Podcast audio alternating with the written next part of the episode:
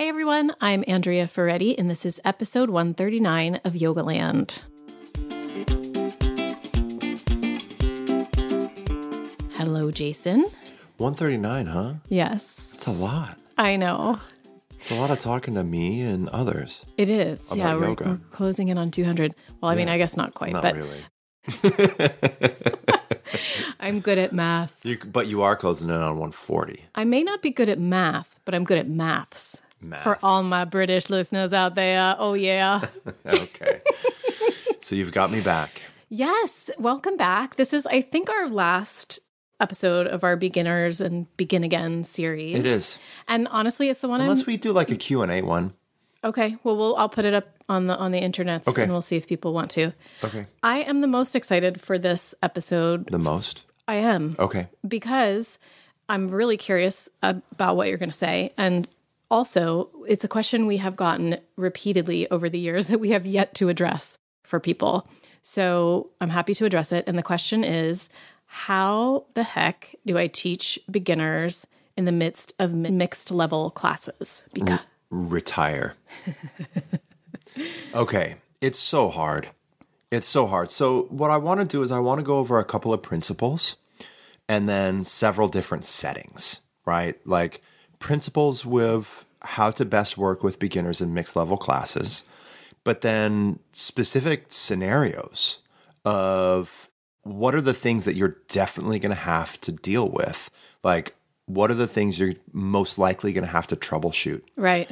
whether it's the flow or whether it's any number of things, right? We'll we'll go over the the things from my experience and my trainings I'm working with all the time. Okay. Yeah. Great. So I think the first thing I want to go over is just the general principle, which is you are going to do your best in a mixed level class when beginners come.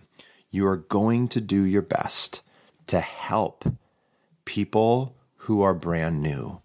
But the first thing that I want to say is it's not possible.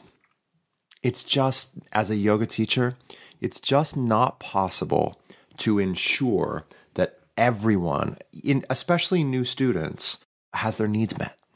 Right? So, I, I mean, I'm. I, we're not going to stop there. It's a short conversation today. Sorry. Short conversation.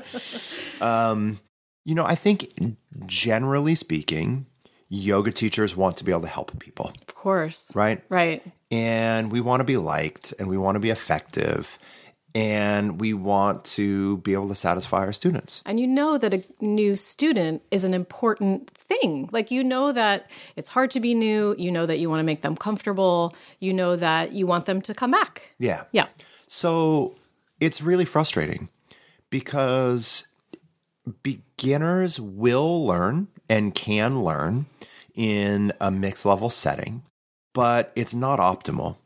And so I, I this I mean again, I don't have a whole lot of things for this first point other than I just want I want all the teachers out there to relax a little bit about it and let them know that they can't meet every beginner's need in every Right. class. You can't meet everyone's needs, not in every class.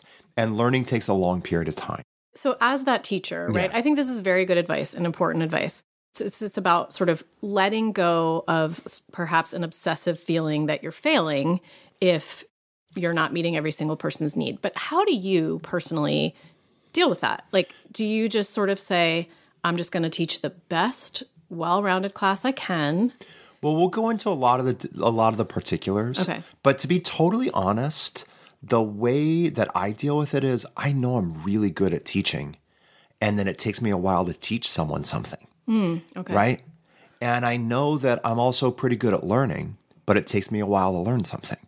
So I give this example all the time. I've probably given it this in in this series before, which is imagine that it, you said math earlier or maths, right? Mm-hmm. Imagine we were teaching math class and it was an experience level math class and someone came in that didn't understand basic arithmetic. How do you deal with that person?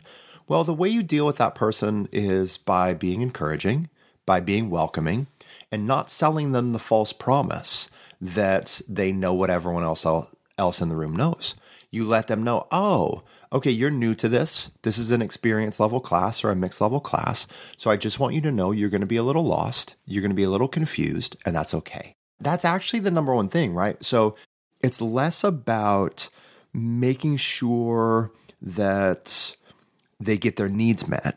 And it's more about making sure that you help them with understanding the the rational amount of expectations that they can have for their understanding, mm-hmm, right? Mm-hmm. And I'll tell people all the time, I'll say, look, just so you know, you are going to be confused. And that's okay. Mm-hmm. Like that's an inescapable part of learning. So don't worry. And no one's looking at you. No one's watching you. No one is thinking, you know, you're some fool because you don't know how to do down dog. You know, no one's even no one's paying attention, no one's thinking about that. So try to take that pressure off yourself, right? Yeah. So yeah, so that that first thing is just to kind of let people know that as teachers we're going to want to meet everyone's needs, but you can't meet everyone's needs. So relax and help instead be welcoming and let the new student know that it's okay that they're going to not know Yep. and that the only way that they are going to know is by continuing to come back to class and that learning is a process and that's it right? The second thing that comes up i think that's a little bit more more important actually is safety. The next sort of significant thing that comes up is the challenge of keeping beginners safe mm-hmm. in mixed level classes right? Right. that's a little bit more important than just meeting people's expectations. Is is making sure that they actually have safe parameters. It, we're going to go through several of the different instances that this is going to come up, but I think one of the things to let them know right away is that yoga can be difficult, yoga can be frustrating, yoga can be uncomfortable, yoga can be confusing, but yoga shouldn't hurt. So to let a student know who is a new student in an experience level class, let them know, hey, you might be a little lost, you might be a little awkward, that's okay.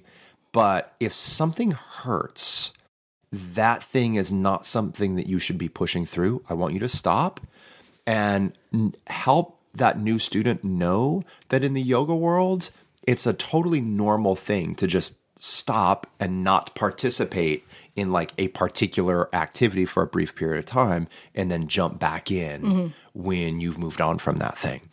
I also encourage students in this scenario if they do feel specific pain. Like I know as a yoga teacher that I can't in a group setting deal with many individual pains, but I can before class, I can after class. So I'm always wanting to tell everyone, but especially beginners, look, if something hurts, stop. But when class is over, don't leave before you tell me, hey, you know, we were doing that one pose and it felt really weird in my knee. I, I want I will help you with that, right? So it's one of the great ways that we can grow is to observe a pain, stop, and then seek the teacher out afterwards and see if they can troubleshoot it for you, right? Yeah. I think another thing that is is really kind of straightforward. And again, we're going to get to a bunch of different examples about, you know, what are the scenarios in which we have to meet the help people with expectations and keep people safe. But another scenario that comes up pretty frequently just in general is we don't want our new students, I don't want my new students to be doing headstand and shoulder stand Right. you know and the thing is is like i actually don't teach headstand and shoulder stand in public classes i haven't for a very long time but i think that it's okay for some people to be teaching those right i'm not i know what decisions i make as a teacher but i'm not saying that you know You those can are never ever do it. yeah Yep. but i would not allow under any condition a new student to do shoulder stand even if it seemed like that person wanted to do it i'd be like look you might be able to do shoulder stand fine you can't do shoulder stand without m- learning a few other things first So do you just give them an alternative? Yes. Like come over here and Yeah, yeah, let's yeah. have you put your yeah legs there's up any the wall or- exactly Yeah. you can do legs up the wall you can do supported bridge pose Mm-hmm. you cross-legged forward bend with the head supporter you can do any number of things and i actually think it's important for teachers to teach responsibility you know? It's it's interesting you know i i when i grew up as a kid in the 80s like every kid in the 80s every like suburban kid in the 80s did taekwondo. Like everyone did it right? It's just like it was a f- feature of the 1980s right? And there was kind of this And idea had a mullet. And had a mullet. Oh, dude, I had a mullet I know you rocked a mullet. for a long Big time. time. Oh my God. I'm so glad I didn't know you then. I mean, that was stand. Oh no, come on, that was standard hair. That was standard hair. It was. It was standard hair. Yeah, it was icky, icky boy hair. It was not icky boy hair. Okay, fine. Okay, come on. I don't know. I'm sure you probably wouldn't have liked my disco belt. I don't know. It's a disco fever on it. That'd be pretty cool. Right. But okay, my leg warmers, maybe. but don't take me off topic. I'm Sorry. really jet lagged. My brain isn't really working very well. Taekwondo. Taekwondo, right? And there's this whole idea, especially through like martial arts, that you are going to learn respect and discipline, right? And I actually take this kind of seriously, right? Which is like, I think it's important for students to learn to respect that there's a protocol here. And you don't actually get to just like, this isn't Burger King. Going to yoga class isn't Burger King. It's like, have it the way you want it. right? Isn't that their slogan? Like, I don't know. You know what I mean? Hilarious that you just said that. but it's but it's true. Right. It's this kind Have of it thing your of- way. Have, it your way. Yeah, That's exactly. Like, guess what? My yoga class is not your way. Hashtag not an ad.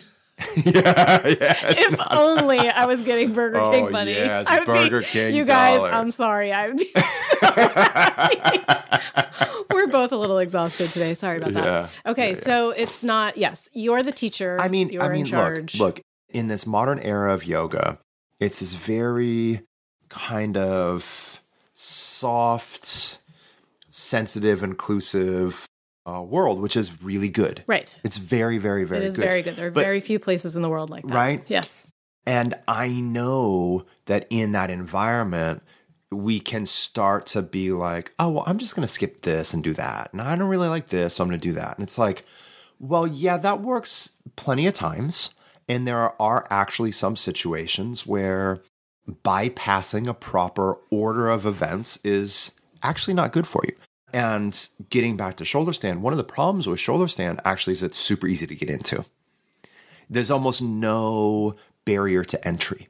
Like handstand, there's a barrier to entry. It's hard to get up there. Yeah. And headstand, there's a fear factor. There's a fear factor. But the thing with shoulder stand is it's it's ridiculously easy for most bodies to get into, and not all bodies are ready for it. Right? Mm-hmm, there's a mm-hmm. lot of important skill.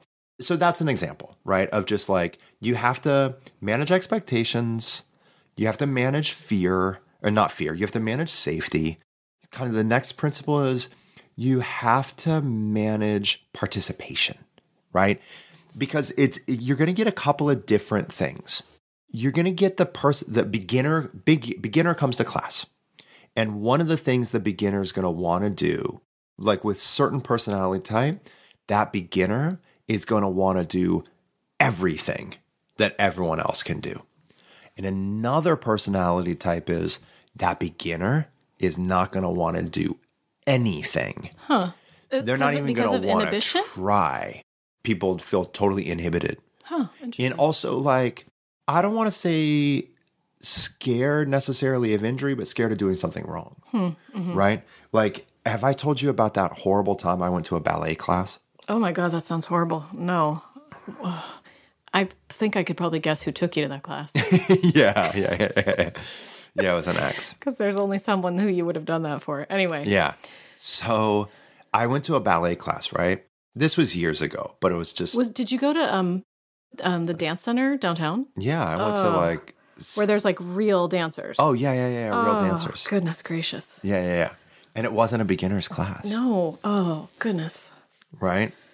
So I went, and when we were at the bar, which was like, I don't know, the first half or the first two thirds of class, Mhm. it was kind of, I won't say it was easy. I was terrible, but I'm a yoga practitioner. I could like stretch. Right. And I was your totally into, yeah, stretch, point my toes, throw my leg up on the bar and do side bends. You know what I mean? Yeah, yeah, yeah. It's awesome. You have nice arches too.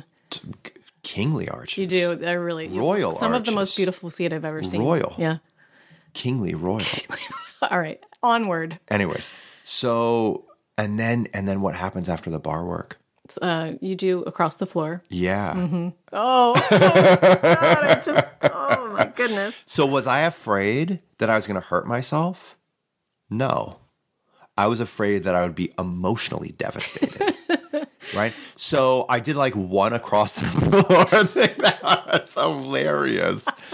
It was literally hilarious. I still have like the imprint. I mean, it's like, I mean, it's like I Were just there like any other men in the class? there were a handful. oh God, that's even worse in a way. Oh man, I don't know. But I just like essentially like walked in circles and like moved my arms around. you guys, if you could see what he was just doing right now, he kind of looked like a squid. Just I just walked and it just moved my arms around. Oh boy. And it was horrifying, right? But it was like I just had no idea what I was doing. Mm-hmm. So I guess that's the point I want to be is like when you're a new yoga student, you just sometimes don't do certain things because you just have no idea what yeah, maybe doing. you're taking it in too. You're trying to yeah, like, yeah, yeah. You're taking like, in, right? So that's right the other thing too of like is that sometimes people need to see stuff a few times because most people are visual learners. This is kind of a kind of a challenging thing about being a student of yoga is that to be a student of yoga, you really mostly have to listen to instruction. But most people aren't very good at listening to instruction. Most people are kind of visual in that, right? So sometimes new students, they're just going to plow through. Other times they're going to be do the opposite, which is they're going to be under engaged because either A, they're just horrified because they just know they don't know what they're doing. Mm-hmm. You know what I mean? Okay. Or they're not horrified, but they gotta kind of they just stop to watch. Mm-hmm. And the most obvious example of this would be in basic arm balances. You know what I mean? Because in basic arm balances, it seems like it's a very black and white, all or nothing situation, right? Because there's people don't understand the scale of things, right? So everyone that is a new student is likely to try triangle pose because you know you can be horrible at triangle pose but still think you're doing triangle pose right but people will not try bakasana at all mm-hmm. if the feet aren't coming off the floor. Mm-hmm. You know what i mean? We're just not they're not people aren't seeing that scale. So those are really the i think the kind of the most significant challenges that come up for mm-hmm. me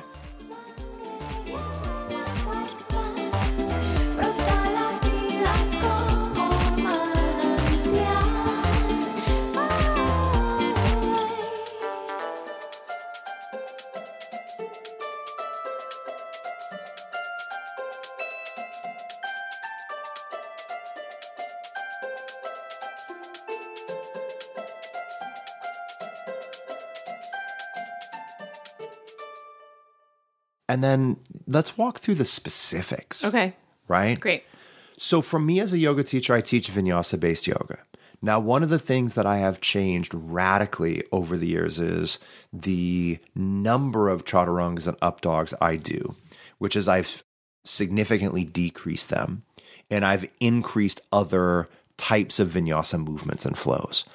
But as a vinyasa teacher, one of the biggest challenges, the biggest specific incidents of dealing with beginners in a mixed level class is the chaturanga up dog down dog thing. It because the thing is is like even if a wonder athlete comes to class, they're not used to chaturanga. Even if this person has done a billion push-ups in their life, chaturanga is actually it's pretty different than a push-up in the position of the shoulder girdle. And then even if you're familiar with doing push-ups, up dog is nothing like a push up. And so the challenge of chaturanga, up dog, and then back to down dog isn't just the individual poses and their physical demand, but just kind of understanding the nuances of those motions. And then also the fact that if you're not in a beginner's class, you're going to be doing those at pace, Yeah. right? Right. and so you have like chaturanga, up dog, down dog. So you have three poses plus the two transitions, the transitions like in and out of those poses. And you're doing them at rhythm, which is really hard for a beginner. And depending on the beginner, those may lead to injury, right? The injuries that we typically get from those poses are repetitive stress Yeah. injuries, right? Right. So I'm actually not afraid of a new student being lost in those for injury purposes. Right. Unless they have some kind of massive vulnerability, like in in a shoulder or in their lower back. Exactly. Before they came to yeah. Exactly. Before they came to class. So, but I am concerned about like just being able to teach those things, right? And so I think that the first way that you deal with this, not in a beginner's class, but the first way that you deal with this in a mixed level class for a beginner is you, in all of your classes, don't just teach chaturanga, up dog, down dog, but you, in all of the classes, teach going to the floor for locust, going to the floor for cobra, going to the floor for sphinx and forearm plank, and then doing chaturanga, up dog, down dog. Because what this does is this teaches the beginners those other patterns mm-hmm. that are equally as valuable for the body, but much easier to assimilate. And so, if as a yoga teacher you are regularly doing all of those combinations, then the beginner gets to actually learn those combinations. And I say this to my stu- to in class all the time because I teach the first couple of rounds of salutations going to the floor for locust, second couple going to the floor for cobra. Do you have everyone drop their knees down first, or do no, you say like if you want to no, drop no, your knees down? Or I, I would probably I would probably bring that into like a specific beginners thing. But in my advanced classes, like I teach my public classes are hard. Mm-hmm. One of the reasons they're hard is two of them are heated, right? So just being in that room for 90 minutes and like laying on the just- ground is yeah, hard. yeah. Because there's heat stress. Right. Right. The point I want to make is I have so fundamentally reconsidered what is healthy and appropriate for the body in terms of long term stressors that I'm not in my advanced classes just doing a million chaturangas and up dogs. Yeah. And then hoping a beginner survives that. right. I have fully normalized that in my advanced classes, we do locust pose, we do cobra pose, we do forearm, we do sphinx to forearm plank, and then we do chaturanga, up dog, down dog. We do all four of those patterns about an equal amount. okay, So when new students come to that class, they are learning the patterns that are much more assimilatable and simple, though equally valuable right away. Mm-hmm. And then what I say is by the time we get to chaturanga, up dog, down dog, is I say anyone that is in their first month of yoga class, I don't want you to do chaturanga, up dog, down dog. It's less effective. I want you to keep coming to the floor and doing locust or cobra. And one of the things that I like about this is there's two things, but one of the things that I like about this is that the new student that is then deciding to take the locust pose option already unconsciously knows that there's value in it because I didn't I'm not just making beginners do locust. I'm making everyone do locust. And then I'm making beginners continue with locust. And therefore, the beginners see that there is value to it, right? The challenge for a beginner is when you're only giving them something that's totally different. And then they're not going to see that there's, they're going to feel separate. They're not going to see that there's value to that thing. So, so you try to minimize that. uh, absolutely.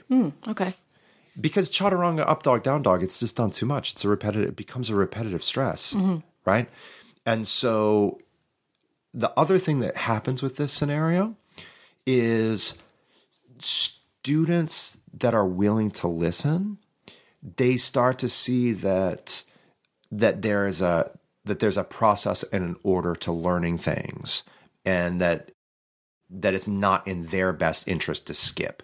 Now, what happens if someone that is brand new decides to do chaturanga and up dog when I said everyone that's new, please do locust pose? Let it go. Mm-hmm. I'm going to let it go. yeah, I'm going to let it go because I'm working with adults, yeah, that's true. That's true. you know? And there's a You're not lot their of them in the room. I'm not their parent. Yeah. I'm not going to sweat it. And I'm not going to see it any longer. I used to see it as kind of like a denial of my A challenge to your a challenge to my authority. Mm-hmm. And now I just see it as like, man, adults are just tripping out. Totally. It's not at all a challenge. I don't I don't think just knowing the way that kind of the human brain works. Yeah. You just don't know what's going on for someone that that drives them the way things drive them. Yeah. You just don't know. And a lot of times, like, we have to remember, and I mean this, I actually mean this with like a lot of love and care and, and not judgment, but it's hard to be a learner. It's hard to be a student. Not everyone's a very good student. Hmm. You know what I mean? Like, And when I say that, I just mean like a lot of times the student doesn't really completely comprehend what the teacher is saying and why they're saying it. Mm-hmm. And they're like, well, I can do it. They, they just kind of think like, I can share something in my own Please. experience. So when I started really doing yoga, um, it was at the Mindful Body with Yolanda, and it was a mixed level class, but it was a pretty basic class. It was maybe like a level one, two, or something. So it was not an inappropriate class for me to be in, given the fact that I had been physical my whole life and I was a dancer and I had pretty good proprioception. But the interesting thing about it is that because I was so flexible and young, I had no idea what I didn't know yes. right? Right. So I would, for probably like a year of studying with her, my down dog was a joke. I was very short stance and I would like push my knees back because I was a uh-huh. dancer and I would sink in my shoulders. And it was so easy for me. I couldn't understand that part of, there were certain parts of yoga that I was like, why is this, why are people, I don't even understand this. And then finally, one day, and I'm sure she instructed me many times to do it differently. And it just, I just didn't hear it. It just went over my head. Or it was like, I don't think she's talking to me. I can do everything. Totally. And then, you know, one day, some adjustment that she gave me just turned on a light bulb. And I was like, oh my goodness, I have been doing this basically wrong for a year. And she never judged me and she never took it personally. Because she knew it took it takes time. Yeah, and she was just such a lovely like her whole sort of mentality was that people were there for all different kinds of reasons and it was just her job to facilitate the process of being with yourself and noticing your body and relaxing Yeah. within all of that. Yeah. And it was hugely valuable even though I was doing my down dog wrong for entire year at least. Yeah. That's a really good example. And this happens all the time in when I as a student of jujitsu is when you drill, you'll do like a progression of three or four things. And then the last thing's like the teacher's always like, okay, I'm gonna show the higher level belt something. All the lower level belts, you're gonna continue to do exactly what you've been doing. But the higher level belts, you're gonna do this next thing, right? and I'm a lower level belt, but I'm I'm knowledgeable enough to know why it matters that I stay in my lane. you know? Yeah. Because my because being good in your own lane, doing what you're supposed to do well in your own lane builds depth. Whereas bypassing and going into another lane, you're not going to be able to execute that in a real situation, right? Mm-hmm. And so there'll be plenty of times where my training partner is also a lower level person, but I'm a better lower level person, but they will always fast forward Uh-huh. to do the higher level thing. Yeah. But because I actually am better, I know that doing the higher level thing doesn't actually have any applications not, to me. It's not beneficial. It's not you. beneficial Yeah. it's interesting and it might be fun. And it's it's always okay to challenge yourself. Don't get me wrong, right? And I don't be like stay in your lane and do this thing, but it's like it's hard to know that being asked to do something simpler is not only for your safety, but will help you eventually do the harder thing better. But if you skip forward to the harder thing, it- you're going to have some breakdown. It's not going to work. Yeah. So another big challenge comes up for a lot of new students, especially in the context of vinyasa, which is stepping from down dog to a lunge.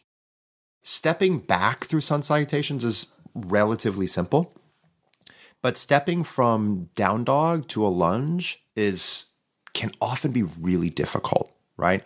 And the reason that that is is most people, if they don't have a decently formed down dog and they're not fairly mobile, they're not going to get the foot all the way forward between their hands.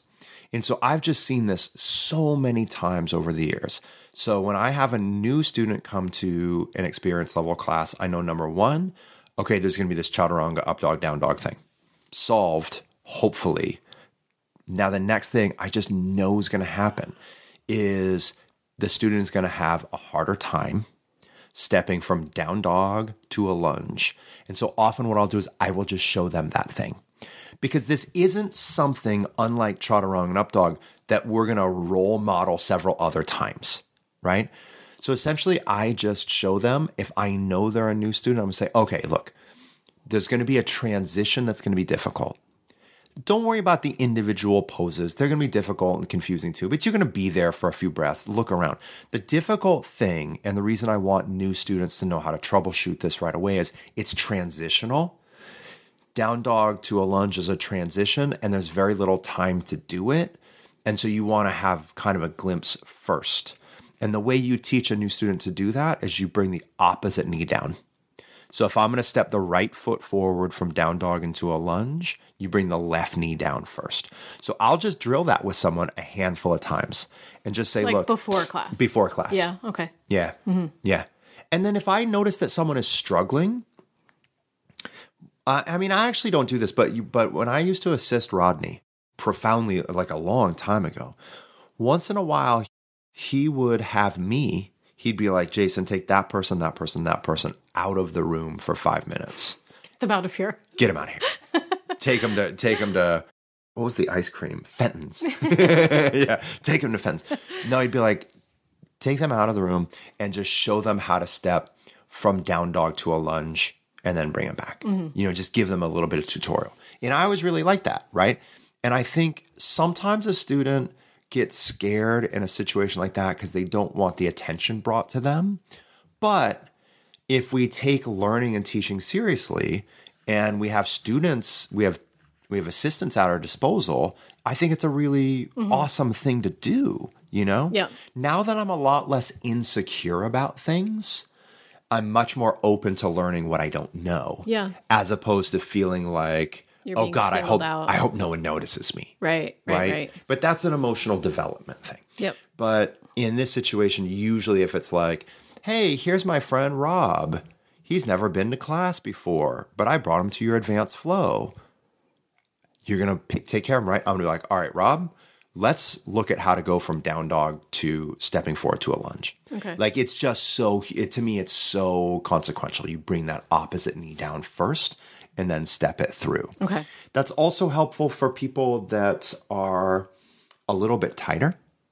And it's also helpful for people that are, we'll just say a little tighter. Yeah. So the next thing that comes up for me, like one of the things you're going to have to manage are the details of down dog, right? Oh yeah.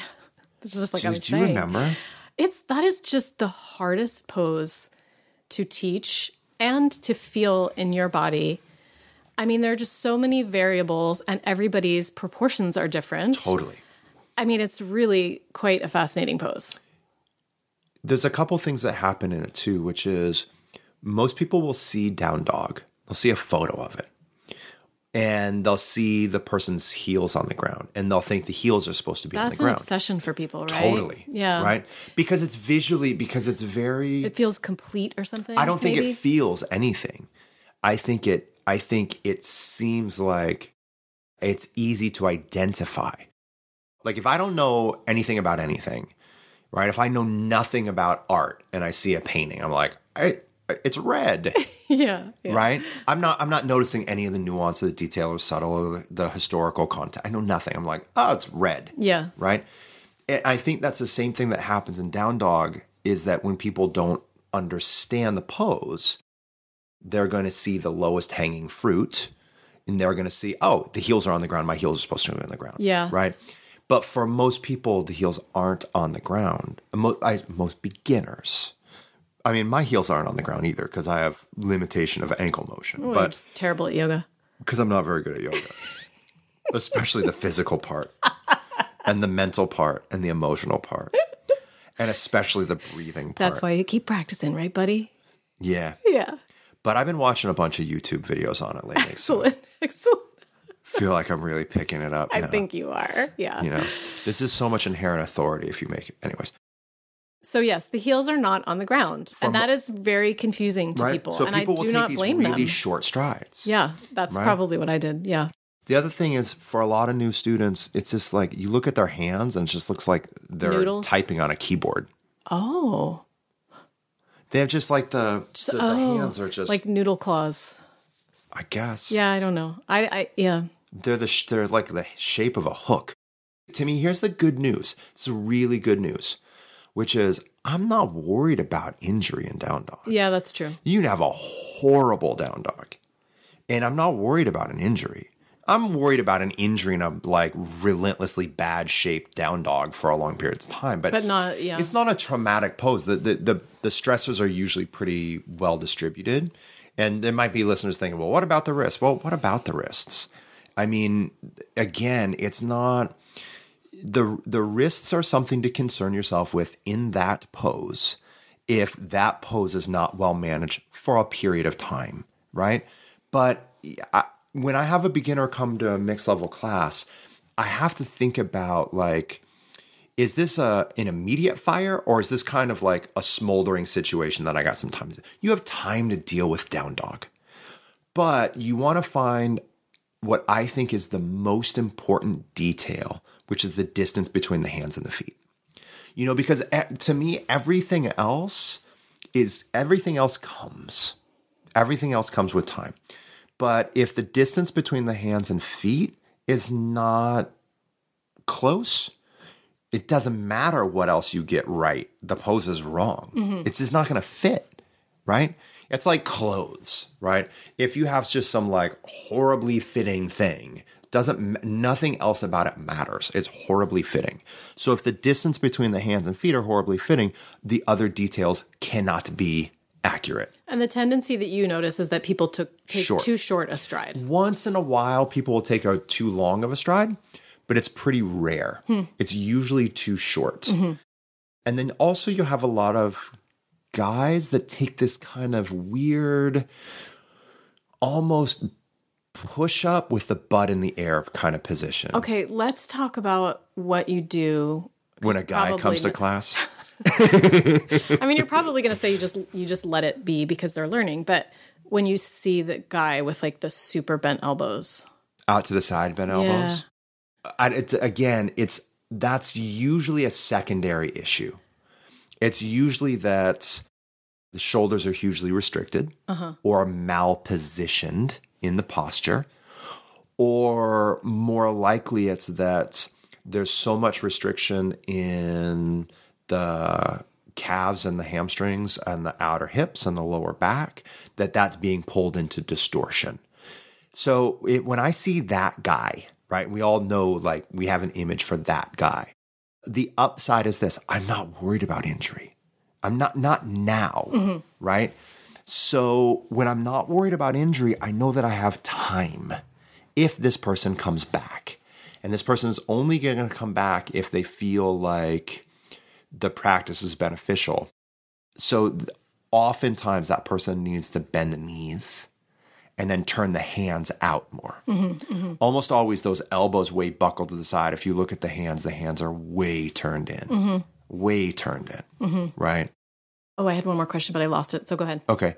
So the way that I have new students learn the distance between hands and feet and down dog, there's a couple of different things that I've used over time. But the thing that I find works the best is you just have a new student lay down, face down, and then you have them take their hands to the floor next to their chest with their fingers in line with the center of the chest. Then you have them press up onto all fours and then pull their butt up and back. Mm-hmm. And that distance is pretty spot on for the vast majority of yoga So fingertips in line with the middle of the chest, or middle of the hand in line with the middle of the chest. Fingertips. Yeah. Okay. But if it's middle of the hand, eh, there's some margin for error. Yeah. If it's middle of the hand and the fingers are more like under the front of the armpit, that's okay. That's going to be a little long. Uh huh. But They can just always yeah, walk their feet in a little Yeah. bit or something. if it's a tighter body type, I would prefer them to be a little too long than a little too short because that's going to give them more space. If it's a more flexible and weak body type, I'd rather have them be have be a little too short because that's going to shore up their stability. Okay. right? I mean that that's that's getting into a little bit more detail, but getting that is a huge key, and that's another thing at the beginning of class I'm likely to have just to have to, To walk, set them up. Yeah, Yeah. It- Since you've been talking about safety a bit, I mean, one of the takeaways for me from this conversation is that you can kind of worry less than perhaps you were taught in your teacher training when beginners come to your class because You don't have to get everything, you don't have to teach them everything all in one class. You don't have to worry about them injuring themselves with basic, if they're not doing it in, a repetitive way. So, h- how do you feel about the knee position in standing lunges, Virabhadrasana poses, and kneeling lunges? Is that something that you are sort of on it with a beginner, or yeah, you, yeah, You mean it being vertical, yeah, right? So not turned in? yeah, vertical and not turned in. Totally. Okay, So I'm actually not very worried about new students and injuries. right, I'm much more concerned about ongoing students and injuries right, because the majority of the injuries that we see in the yoga practice are repetitive stress injuries and overstretch injuries. Those are more likely to happen in time. Now, alignment plays a significant function in that, but so does pace, right? Because when people are going fast, faster than is reasonable to go, it's much more difficult to be skillful and it's much more difficult to notice the repetitive stressors at a lower level of intensity, right? So, am I concerned about a new student in some like wicked bad high lunge? Totally. But having that knee vertical and not dropped in is really important. So, yes, right. So that is one area. Okay, great. yeah, that's that's. I think it. that's a big So, question mark Yeah, yeah. So I would say like, here's the thing: when you look at a body in any pose, if something jumps off the page, deal with it. that's a good. That's a very good. Uh, You know what I mean? Compass. Yeah. It's got to jump off the page to me. Mm-hmm. It's got. It has to be like, oh, like I have to think. Liter- literally, I was ch- a moment ago. I was in London, and there was a newer student in, not in the training I did, but in workshops. And I wish I kind of wish people could see me, but like I saw this position of the shoulders in of this person in down dog, and I like you know when a dog hears a weird noise and they tilt their head. Yeah. Yeah. I just like saw this and I was like, whoa. I was actually so baffled by the position yeah. because I wasn't expecting it in that in that group. Mm-hmm. And so I had a bunch of assistants. And so I and everyone was in down dog, no one could see me. So I just like motioned to an assistant to come over and and I was just like I just pointed, I was like, you know, in our mouth, please help them with Yeah. their shoulders, right? That jumped off the page. Now, were there all sorts of other subtle little things that we could refine? Totally.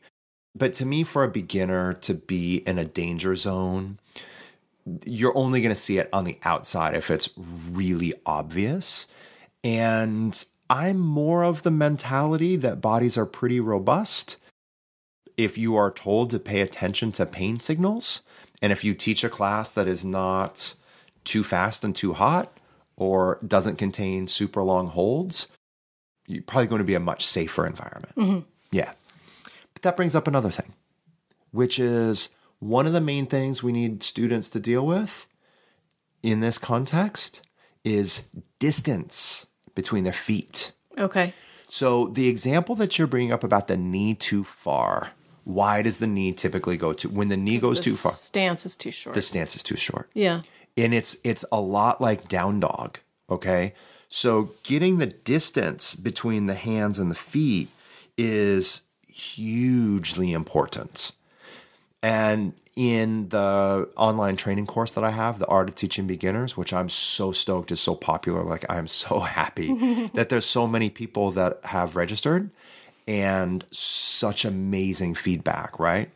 And for, one of the cool things about the feedback I'm getting is for a lot of people, it's their first real online education experience. Hmm. Not their first online streaming classes, but their first online training experience, right? Which is really, really awesome. And so we go into a lot of details on on these subjects, but one of the things to just briefly talk about now is similar to having shortened a stride between the hands and feet that's too short in down dog. If you watch the vast majority of new students, their feet are too close together. Oh, right, right. That's so true. That's so They're- true. They take short strides. That's an interesting proprioceptive trend. That's just really interesting. Well, here's the thing: is like on some fundamental level, it's safer. uh huh, It's safer to be more more It's- contained yes. than to be more spread out. Yes. Right. Right. Yes. And and interestingly enough, a lot of the times what I try to get seasoned practitioners to do is shorten up a little bit. Huh. It's like especially in lunges. Crescent lunges, like in yoga, we've just we've normalized this lunge that's so long. Huh. And there's a ton of anterior tilt to the pelvis. Right. Okay. So they're sort of sinking into the pelvis Yeah. at that point, and yeah, not yeah. Because because in the yoga world we think that further is better, Mm. not better is better. Mm-hmm.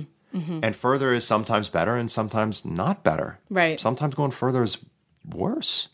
Sure. I mean, if your goal is to, I mean, part of the goal of a lunge is to stretch the front of the hip, and when Yeah. you're, yeah, But if you're too long, then you're not gonna, then you're not going to stretch the front of the hip because the be pelvis is going to be pelvis. anteriorly tilted. right?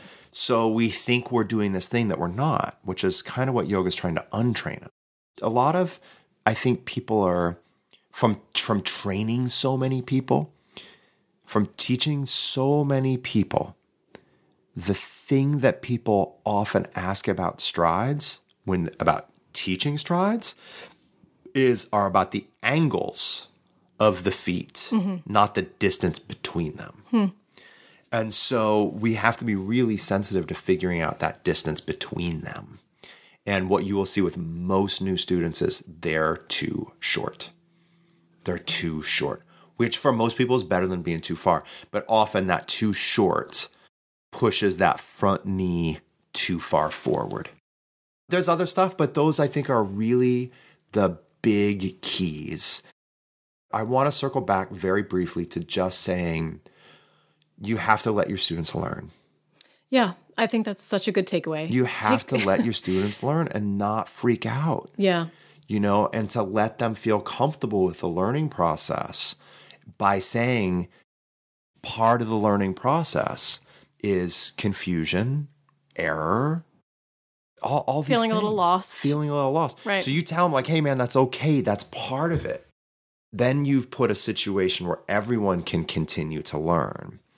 And and you're giving them some self responsibility, uh, yet you're still holding the space. I think that's that's great advice, and it's going back to what you have said often on the podcast, which is you have to trust that the yoga works. you have to trust that the yoga works. And the last thing I'll say is not everyone's going to stick around, and that's okay. Totally. You know, like there's a lot of things in life to learn. But if someone is going to learn yoga, they're going to have to come back to class a lot for countless years. So there's no rush. Right. There's no rush. You know, and you're not going to be their only teacher. Cool. Well, thanks, Jason. And I just want to um, Get the course. I want to clarify. There was actually a little error on social media last week. I don't know if you got my message. No, you know this. what? I'm going to tell you midway through this podcast, I started to think about the social media that I posted. Well, no, that's not what I was talking about. Oh, okay. Someone else thought that I was doing a beginner series with Jay Brown, with, Jay, with Jason Brown. So, for anyone who's new here, this is my husband, Jason Crandell. Oh, more important.